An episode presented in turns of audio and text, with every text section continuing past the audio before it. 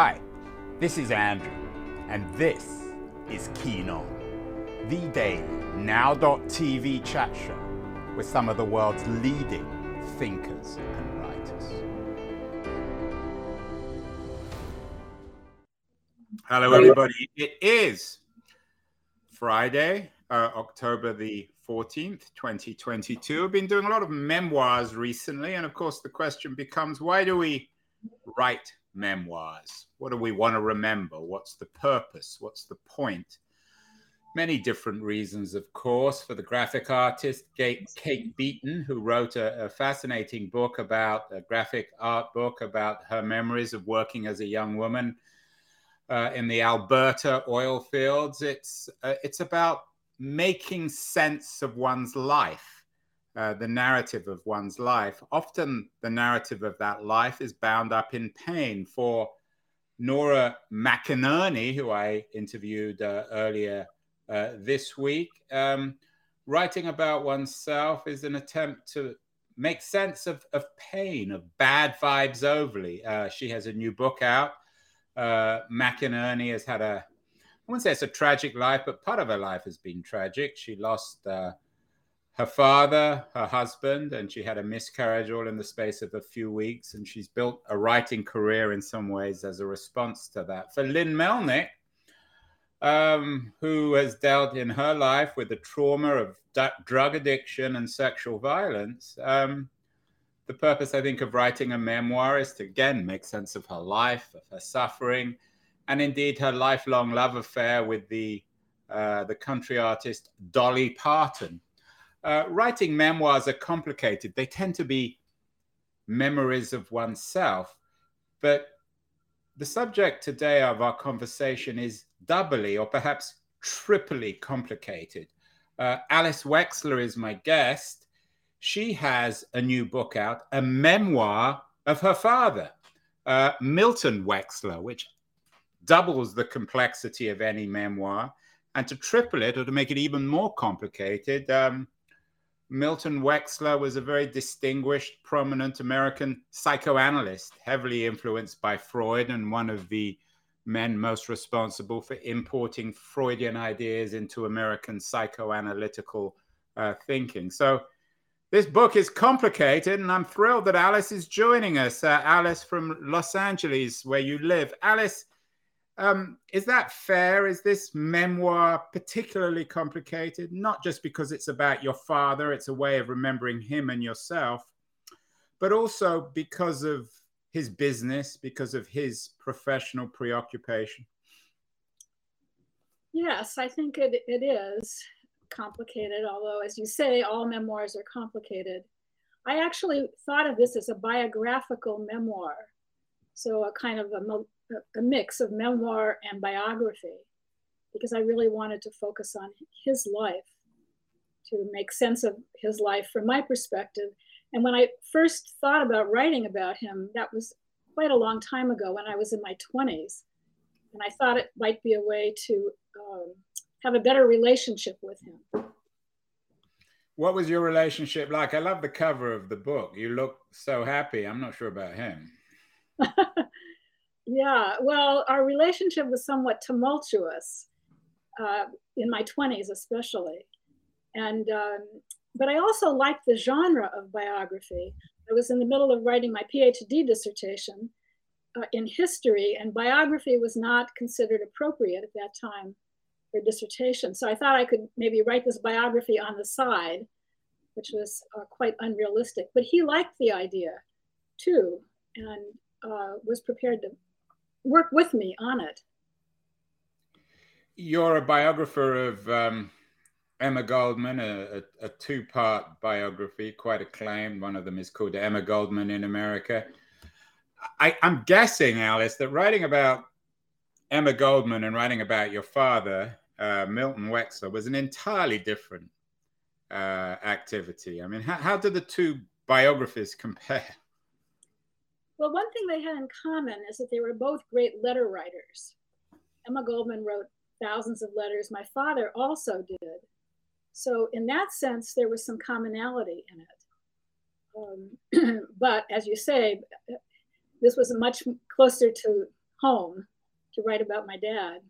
Yeah, I mean, how hard is it to? I, I mean, we all spend our time thinking about our parents, making sense of them, of their relationship, of a, making sense of ourselves in the context of parents. How hard was it for you to write this memoir about your father, who shaped you, and as I said, was also a psychoanalyst? Plus, you had this tumultuous relationship with him. You know, I have kept a diary all my life. Uh, in some ways, it was easier for me to write in the first person personally than it was to write at a more more of a distance. So I would not say it was it was difficult, but in a different way. You know, um, emotionally it was sometimes more difficult, and sometimes it was very freeing. You know, I could I can't say I enjoyed it exactly, but I had a very strong motivation to to do it. It's a cathartic experience too. It must have been to have I wouldn't say to get him out of your system, but to make sense of him in the context of his life and your life. And of course, his life was so interesting. As I said earlier, um, he was a distinguished American Freudian uh, psychoanalyst. But in his um, in his obituary in the New York Times uh, in 2007, when he died at the very healthy age of 98, um, he's remembered not so much as a psychoanalyst, but more for his work on hereditary disease and his relationship with Huntington's disease.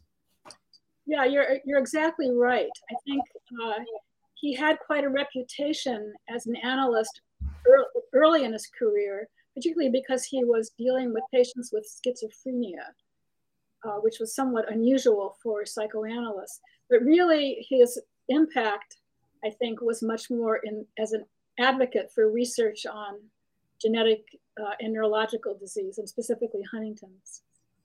And he brought, in a way, I think he brought his skills as a psychoanalyst into his work with scientists very much. Here's a, for people watching, a wonderful photo of, of, of the two girls, you and your sister, uh, Leonora and your mother, looking. He looks rather like a movie star, James Dean or something. Uh, there must have been moments growing up where you were happy, were there? Did you? It, it, I'm guessing it was anything but a normal American family. You know, it, it probably seemed fairly normal. Yeah, we were. We had a lot of time, happy times too, definitely. Um, it was just, uh, and we didn't know about Huntington's. My sister and I didn't know until um, our mother was diagnosed with Huntington's. I was already 26, my sister was 23. So we didn't grow up under the shadow of Huntington's, even though all of her brothers had been diagnosed with it when we were quite little. But it was a secret from us. Was that correct, do you think? Should they have told you? You know, I don't know it's really hard to say. We didn't we didn't have that weight on us, but I think that you know kids kind of can sense secrets, so we probably picked up on things. Well, their parents, I mean, kids pick up on secrets, but they imagine many, and it's hard to to guess that kind of thing. Perhaps for our audience, uh, Alice, who are not familiar with Huntington's, you might explain what it is. And it's it's a death sentence if you get it, isn't it? you know i don't i don't use that term because well i apologize if that's rather brutal but it, it's not a good it's not a good disease to have. No it's not a good disease to have. Uh, woody guthrie had it. Sometimes people know about it through woody guthrie a famous uh, singer songwriter an iconic figure in american culture. Uh, it's a hereditary neurological and psych- psychiatric disease that used to be called huntington's chorea because people move around a lot uh, with involuntary movements, but it's also um, affects your, the mind and the emotions. However, uh, it's very variable. Um, people can live quite a long time as the symptoms develop very slowly. And, um, you know, just because you have the expanded gene, there's one gene, one version of a gene we all have. If it's too big, that's what causes the disease. Um, but just how it manifests is pretty variable. You can't predict when it's going to come, how fast it's going to go. And there are treatments for the symptoms now, even though not, you know, you can't stop the disease from progressing, but you can treat many of the symptoms. So it was on your mother's side or your father's side or both? On my mother's side. So your father was a, a bystander. He couldn't have had it himself. No.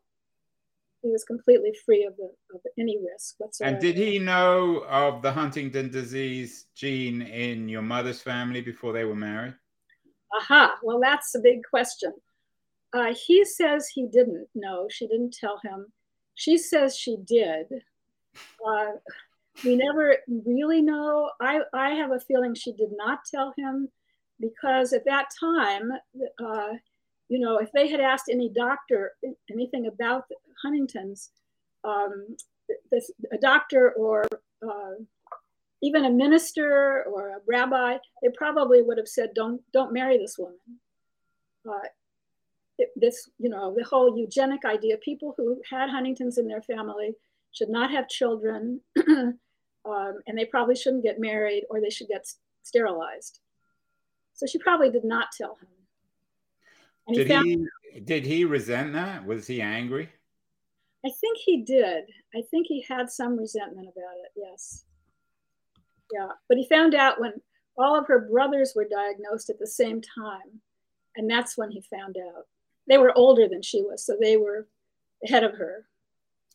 So on top of all this, of course, once he knew, how, how old how old were you when your mother died? I was 36. And was this when you became aware of the chance that you yourself and your sister could have inherited Huntington's? We became aware when she got the diagnosis 10 years before that. So we were in our 20s, our early mid 20s when we found out.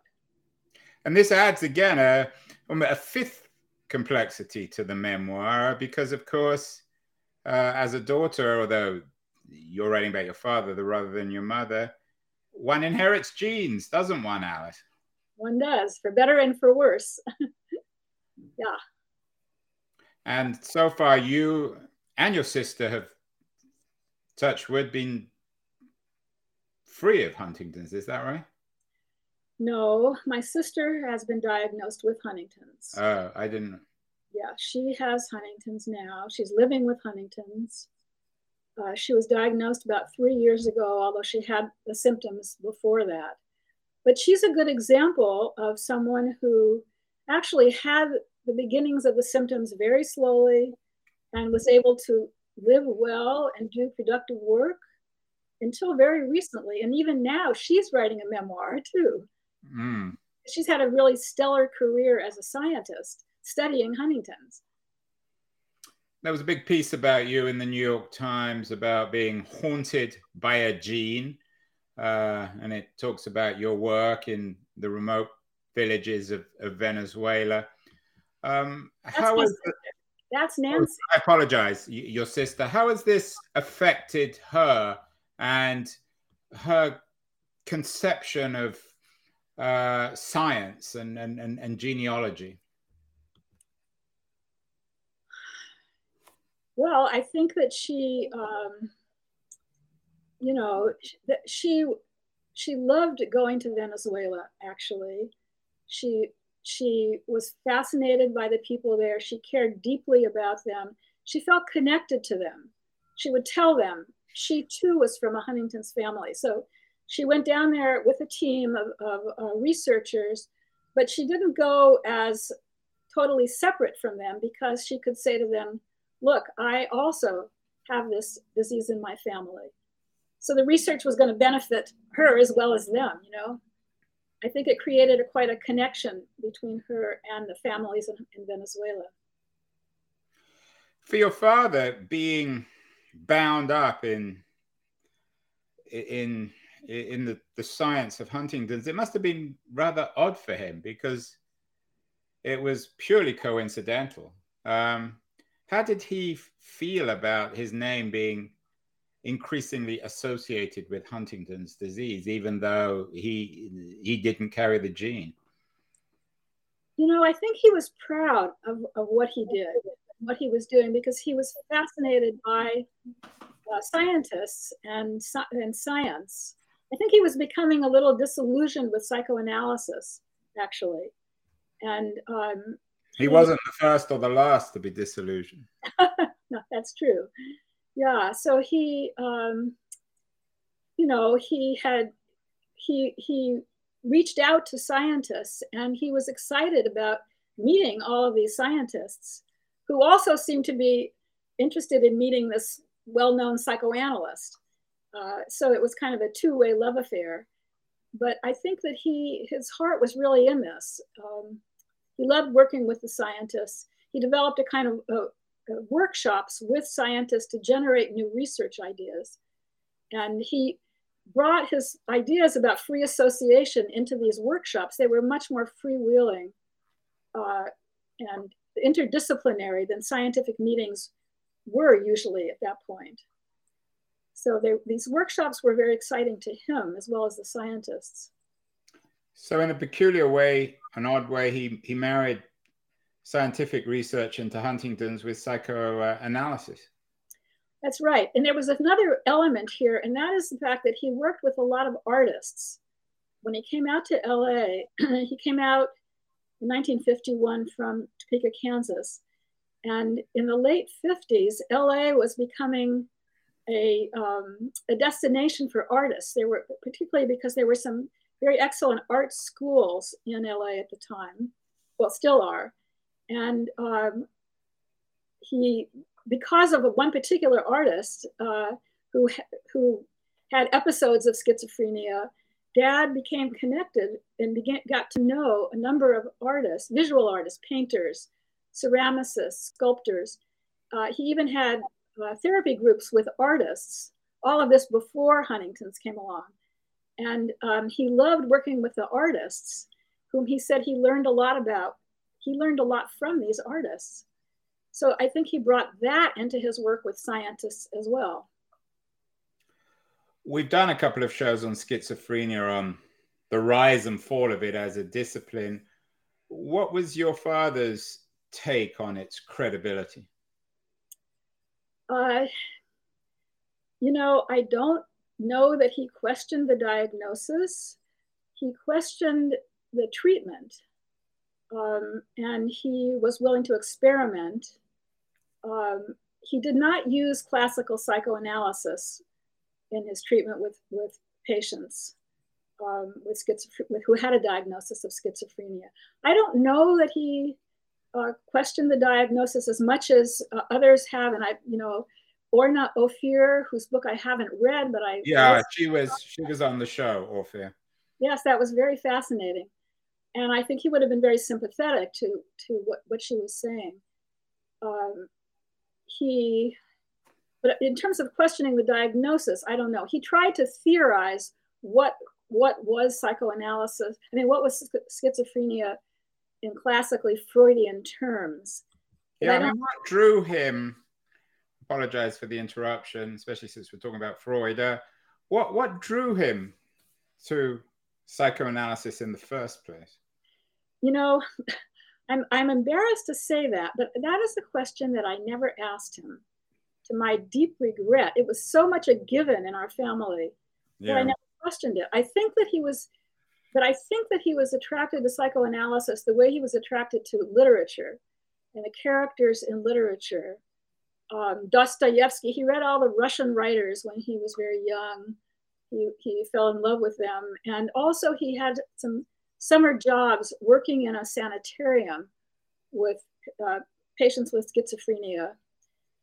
Uh, so, and he had a grandmother, he, he told us, whose Bible uh, was underlined in all the places of psychological insight that he would have uh, underlined and, and she was a kind of counselor in the community. So um, all of those things, I think, entered into his interest in psychology. And then, you know, Freud in the 20s um, was getting translated into English, and there was more interest in psychoanalysis. It was very, you know, avant garde at the time. I think all of those things drew him to psychoanalysis. we have the image of Freud with his symbolic cigar. The, the, the sexual element in Freudianism, was that something that particularly interested him, or was he uh, someone who focused more on uh, main, I mean, if there's such a thing as mainstream psychoanalysis? I don't think it was so much the sexual sexual dimensions as the unconscious part, and the idea of the unconscious and its influence uh, on us I think he was also, when he started to work with people with schizophrenia, this idea of inner emptiness fascinated him. And um, he was always trying to theorize that because that was the subjective feeling that patients described to him. So I don't, I think he, he was not a rigid Freudian in that way, you know. So the dream world particularly um, intrigued him. The cliche, of course, Alice, of children of psychoanalysts is that they're terrible parents. I grew up with uh, one family like that, and the father was dreadful. Um, was he a good parent? You know, I actually think he was a good parent. Um, you know, he wasn't perfect, but um, oh, there's no such thing, Alice he didn't try to analyze. A parent. There's no such thing. Are you a parent? I unfortunately am not a parent. Uh, that is part of the story here too. But uh, he didn't psychoanalyze us. That's for which I am immensely grateful. Uh, he was kind of an old-fashioned father, if anything. In what sense? You know, he he had firm boundaries. Uh, he wasn't. I wouldn't call him a permissive parent the boundaries were wide, but they were firm. Uh, you couldn't get around him. You know, he um, he talked to us, explained things to us. He listened to us, um, but he didn't try to, you know, interpret our behavior, our unconscious motivations, our dreams, unless we directly asked him. Freud has been criticized by a lot of feminists. Do you think he treated you differently as girls? If if you'd have had boys or other boys who he came across, did he treat boys and girls differently? I think if we'd had brothers, things might have been different. Yeah, I do. Unfortunately, um, we didn't have brothers, and I think the fact that we were at risk for Huntington's uh, gave him more of a motivation to want us to be able to support ourselves. Uh, if we didn't get married, we needed to be able to uh, be independent. He encouraged us to have a profession, encouraged our education. Um, so Huntington's might have helped us in that way. But yes, we would have been. It would have been different if we'd had brothers. I believe. We mentioned children earlier. Uh, did you choose not to have children because of Huntington's? I was somewhat ambivalent, um, even before Huntington's. My sister really wanted to have children. I tried having children uh, at a later date when a genetic test became available. But I think my sister and I have talked about this, and we both felt that we subliminally got a message from both of our parents that we shouldn't have children because of this disease. And, you know, eugenic thinking um, was very strong about Huntington's in the 60s and the 70s and the 80s, even. Um, so I think that we we were influenced by that, even though later on we tried. Well, it must have been very very painful. Um, you wrote a book called Mapping Fate, a memoir of family risk and genetic research. Leaving aside Huntington, what do you think you inherited from your father? I think I inherited, or I, I don't know if I inherited, I learned from him uh, curiosity, uh, being open to, to new things, um, a love of reading, um, a willingness to take some risks, although I'm not as adventurous as he is, he was, I don't think. I would say, you know, and an interest in art. I mean, he, he was the, the interest that he had, I came to share actually. Um, do you think we have choice, Alice, as children? We think we do, of course. We're told we do. We're told we have agency, but ultimately, when it comes down to it, do you really think we have choice in how we live our lives? Well, I think we have choice within constraints. You know, clearly we, we grow up in circumstances that we don't choose. So, uh, you know, it, they say that, that your health matters depending on where you live. Um, I think a lot of it is circumstance, you know, what class you are born into, what color you are, your religion. I mean, all these things that you don't choose. Uh, but within those constraints, um, you know, there's this, I think some people have a lot more choice than other people, put it that way. And we were quite lucky. We were very privileged, actually, in that respect. You were lucky uh, also because you grew up in this intellectual glitterati. He was friends with Lillian Hellman, with Frank Gehry, with um, Ann Landers. What was it like growing up surrounded with all these intellectual celebrities? Well, you know, we met those. He he was he met those kind of people late in his life. We didn't grow up around celebrities at all, except for famous psychoanalysts. You know, who uh, that was quite a different circumstance. But um, it was only when we were adults that he began to um, meet and associate with with people like and that. Was that because of the Huntington's Association, or simply because he was a leading psychoanalyst? It was because he was a leading psychoanalyst, really. Yeah, and, and his reputation later, as he got older, you know, he became more and more uh, well known, at least in Los Angeles. Right. Was he um, was he a great conversationalist with people like Gehry and uh, Lillian Hellman? Um, was he a, a, a glittering conversationalist? he was a great listener. Which is what psycho- psychoanalysts are supposed to do. Yeah. Yeah, he, he listened, I think, more than he talked. But he did have a good sense of humor. You know, he, he laughed. he appreciated uh, he appreciated people who made him laugh. He loved creative people. Um, he loved being around them. So, yeah. You must miss him.